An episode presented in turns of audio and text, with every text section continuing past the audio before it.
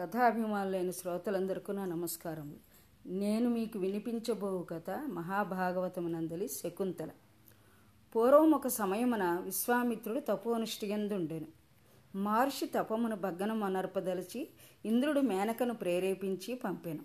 మేనక తన హావభావ నటనా చాతుర్యములతోడను మృదుమధుర గానకళా నైపుణ్యముతోడను సౌందర్యమును ప్రదర్శించి మహర్షి ధ్యాననిష్టను భంగ భంగమొనర్చెను. మునియు మేనక రూప సౌందర్యాది విలాసములకు మొత్తను ముంచెడు ముగ్ధమోహనాకృతిని గాంచి ఆమె ఎందు మోహితుడయ్యను. కామిని ఎందు కామేచ్ఛ బలీయము కాగా మేనకను మోహించి భోగించను భోగించెను. దాని ఫలితంగా ఆమెకు ఒక బాలిక జన్మించెను. పసిపాపను నట్టడలో నిర్దయగా వదిలి మేనక తిరిగి స్వర్గము చేరెను. విశ్వామిత్ర మహర్షి జరిగిన పొరపాటు కిన్నుడే అందుండి వడలిపోయాను. నిర్దాక్షిణ్యముగా తల్లిదండ్రులచే విడనాడబడిన శిశువును పక్షులు రక్షించి కాపాడెను. వనమునకు వచ్చిన కణ్వ మహాముని బాలికను కనుగొని జాలిగొని ఆశ్రమమునకు కొనిపోయాను. శకుంత పక్షులచే సాకబడిన కారణమున బాలికకు శకుంతల అని పేరిడి అల్లారుముద్దుగా పెంచసాగాను. కణ్వాశ్రమములో పెరిగిన శకుంతల యవనము అంకురించెను. అందుకు తోడుగా సౌందర్యం అప్సరసలను మించి ఉండెను పూర్వంశజుడైన దుష్యంతుడు ఒక దినమున వేటకై వచ్చెను. వేట కారణమున దుష్యంతుడు మిగిలి అలసెను. చేరువలో ఉన్న కణ్వాశ్రమం చేరెను. ఆ సమయమున ముని ఆశ్రమమున లేడు. శకుంతల దుష్యంత మహారాజును గౌరవించి ఆతిథ్యం ఇచ్చెను. శకుంతల రూపలావణ్యములు గాంచి రాజు ఆమెను మోహించెను. రాజు ఎందు ఆమెకు మోజు కలిగాను. ఇరువురి మనసులు లగ్నమాయను. తనను వివాహమాడమని రాజు శకుంతలను అడిగాను. క్షత్రియులకు గాంధర్వ వివాహం శాస్త్ర సమ్మతమనియు పుట్టబో పుత్రుని యువరాజును చేయుదునని చెప్పి వివాహమునకు సుందరిని ఒప్పించెను. ఇరువురు గాంధర్వ విధిని పెండ్లాడిరి. దుష్యంతుని నాటి రేయి అందేయుండి శకుంతలతో రతి క్రీడా విలాప విలాసములు సుఖించెను. మరునాడు దుష్యంతుడు నగరమునకు బయలుదేరగా శకుంతల కూడా భర్తను అనుసరించి ప్రయాణమయ్యను. దుష్యంతుడు అందులోకి అంగీకరించలేదు. దేవి నిన్ను రాజలాంఛనంతో పురమునకు గొనిపోదును. అందులకు నా పరివారజనులు సకల సన్నాహములతో రాజలాంఛనములతో ఒత్తురు. నేను రాజధానిని చేరి వెంటనే తగిన ఏర్పాట్లు గావింతురు. అని శకుంతలను సమాధానపరిచి తన వేలి ముద్దుటుంగ ఉంగరమును ఆమె చేతి ఉరేలకు అలంకరించను. అనంతరము దుష్యంతుడు తన రాజ్యమునకు వచ్చెను. శకుంతల గర్భము ధరించెను. తాను అనర్చిన కృత్యమునకు కన్వుడు ఆగ్రహించునేమో అని మనమున కలతనందసాగను. ఒకనాడు మహర్షి కన్వుడు ఆశ్రమమును చేరుకొనెను. మహర్షిని ఎదురుపడుటకు శకుంతల భయమందెను. కుమారి కలవరపాటును భయాందోళన గ్రహించిన మహర్షి తన దివ్య దృష్టిచే సర్వము నెరిగాను. మనమున సంతసమంది బిడ్డను ఓదార్చి శాంతింపజేశాను శకుంతలకు నెలలు నిండెను. ఒక శుభ సమయమున అసాధ్వి ఒక మహా మగ శిశువుని ఆ సాధ్వి మగ శిశువును కనెను. కణ్వ మహర్షి ఆనందించెను. బాలునకు జాతక కర్మాది సంస్కారములు యథావిధి నిర్వర్తించి భరతుడు అని నామమిడెను. లోకోత్తర పురుషుడు అగునని దీవించెను.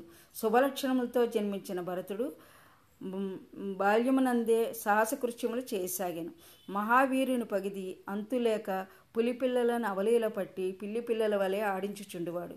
బాలుని శౌర్య సాహసములు కనుగొని తల్లి భయం అన్ అందడిది. కణవ మనిషి ఆనందించేవాడు.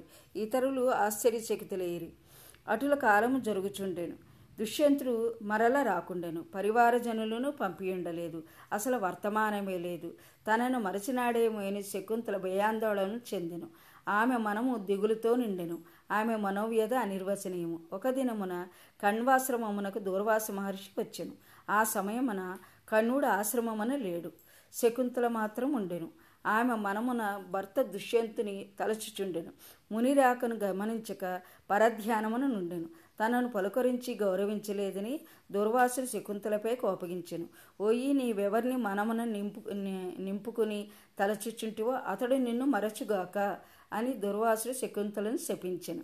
అంత శకుంతల మునిని పరిపరి విధములు ప్రార్థించి క్షమింపు క్షమింపుమని ప్రాధేయపడాను.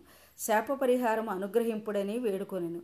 అప్పుడు ముని శాంతించి దుష్యంతుడు నీకు గుర్తింపుగా ఒసగిన ముద్దుటుంగరమును చూడగలిగినచో నీవు అతని జ్ఞప్తికి ఒత్తువు అని శాప విమోచనమును వివరించును.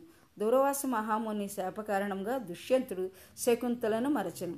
శకుంతల కణమ మహర్షి అనుమతి గైకొని పుత్రుడు భరతునితో దుష్యంతుని రాజధాని ప్రతిష్టానపురమునకు బయలుదేరాను. శకుంతల అత్తగారింటికి బయలుదేరగా కన్నుడు కలత చెంది కన్నీరు గార్చెను. పెంచిన ప్రేమ కదా తండ్రి వలె ఆమెను సాగనమ్ముచు పాతివ్రత్య ధర్మములు బోధించెను. భరతుని కొగుటి చేర్చి ముద్దాడెను. ఆమెతో పాటు తన పరివారము ప్రయాణమైరి రాజధానిని చేరిరి. అప్పుడు దుష్యంతుడు దర్బారు చేయుచుండెను. భటుల అనుమతి పొంది రాజుని దర్శించి శకుంతల తనను తన కుమార్ని స్వీకరింపుమని కోరెను. కానీ దుష్యంతుడు ఏమీ తెలియని వాని వలె ప్రవర్తించను. నీవెవరివో నాకు తెలియదని నిరాకరించను. అంత శకుంతలు దుఃఖించసాగాను.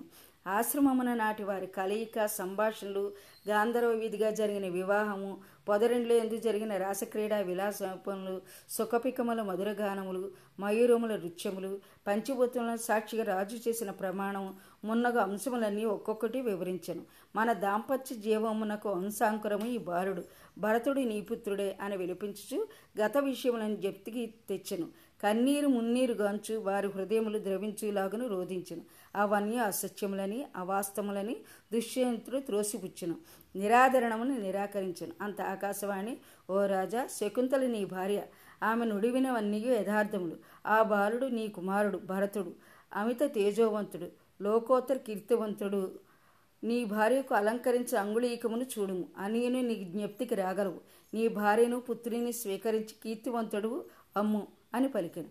దుష్యంతుడు శకుంతల చేతికి ఉన్న ఉంగరమును చూశాను అంత గత స్మృతులన్నీ దుష్యంతుని మనోఫలకమున ప్రతిబింబించాను. విధివశమున జరిగిన పరిణామమునకు మిగుల వగచెను. శకుంతలను కుమారుని ఆదరమున దరిచేర్చుకుని ఆనందించాను. కణమ మహర్షి అంతయు సుఖాంతమై అయినందుకు మిగులు సంతసించి మహారాజా దంపతులను ఆశీర్వదించి ఆశ్రమమునకు చేరాను. దుష్యంతుని అనంతరము భరతుడు చక్రవర్తియే ముల్లోకములందును అఖండ కీర్తిని సంపాదించను. దీర్ఘతపుని ఆధ్వర్యమున గంగానదీ తీరమున యాభై ఐదు అశ్వమేధములు యమునా నది తీరములో డెబ్బై ఎనిమిది వాజపేయములు దిగ్విజయంగా నిర్వహించను. భూరిదానాది దక్షిణలతో బ్రాహ్మణులను వేద విధులను గౌరవించను. దేవతలు మనులు రాగా మహనీయులు భరతుని విష్ణు సంభూతినిగా భావించి కొనియాడేది. భరతుడు ఇరవై వేల సంవత్సరములు ధరామండలమును పాలించి ముక్తసంగుడే సర్వము త్యజించి తపోభూములు కేగను నిశ్చల మనస్కుడే తపోనిష్ఠుడే తపోనిష్టను గైకొని దేహము త్యజించి విష్ణు పదమును చేరును. భరత చక్రవర్తికి ముగ్గురు భార్యలు కలరు. వారందరూ సంతానవంతులే. అయినను కలిగిన పుత్తులందరూ మరణించుడి. అప్పుడు భరతుడు యజ్ఞం ఒకటి నిర్వహించి మరుత్తులను ఆరాధించను. అంత మరుతులు భరద్వాజును గొనువచ్చి భరతుని పుత్రుని గావించిరి. భరద్వాజుడు పూర్వం ఒక సమయమున బృహస్పతి తన సోదరుని భార్య మమతను మోహించెను. కానీ ఆ సమయమున ఆమె గర్భవతి. తనను చెరిచి తన జీవితమును పాడు చేయవలదని వేడుకొన్నది ఆమె గర్భస్థ శిశువు కూడా వలదని వారించి ప్రార్థించినను బృహస్పతి వినలేదు. మమతను బలాత్కరించి భోగించి తన కామతృష్టను తీర్చుకొనను. ఆ తరువాత మమతకు ఒక పుత్రుడు కలిగాను. కానీ ఆ బాలుని ఆమెను గ్రహించక వదిలివేశాను బృహస్పతి కూడా దయాదాక్షిణ్యములు చూపక బాలుని విదిలించను. ఇద్దరి వీర్యము కలయిక వలన జన్మించిన బాలుడు భరద్వాజుడయ్యను. ఆ పిల్లవాణిని ఆదరించి పెంచుకున్న విషయంలో మమత బృహస్పతులు నీవంటే నీవని వాదులాడుకునేది వారిలో ఏ ఒక్కరునూ భరించడానికి ఇష్టపడని కారణంగా అతడు భరద్వాజుడయ్యను. తొదక ఆ బాలుని మరుత్తులు గొనిపోయి పెంచిరి. అతనిని గొనివచ్చి భరతునికి పుత్రునిగా వసంగిరి. భరతుడు వాణ్ణి దత్తపుత్రునిగా స్వీకరించను. అతనికి విశద్ధుడు అని పేరు కలిగాను. నా కథ శాంతి విన్నందుకు మీకు నా ధన్యవాదములు.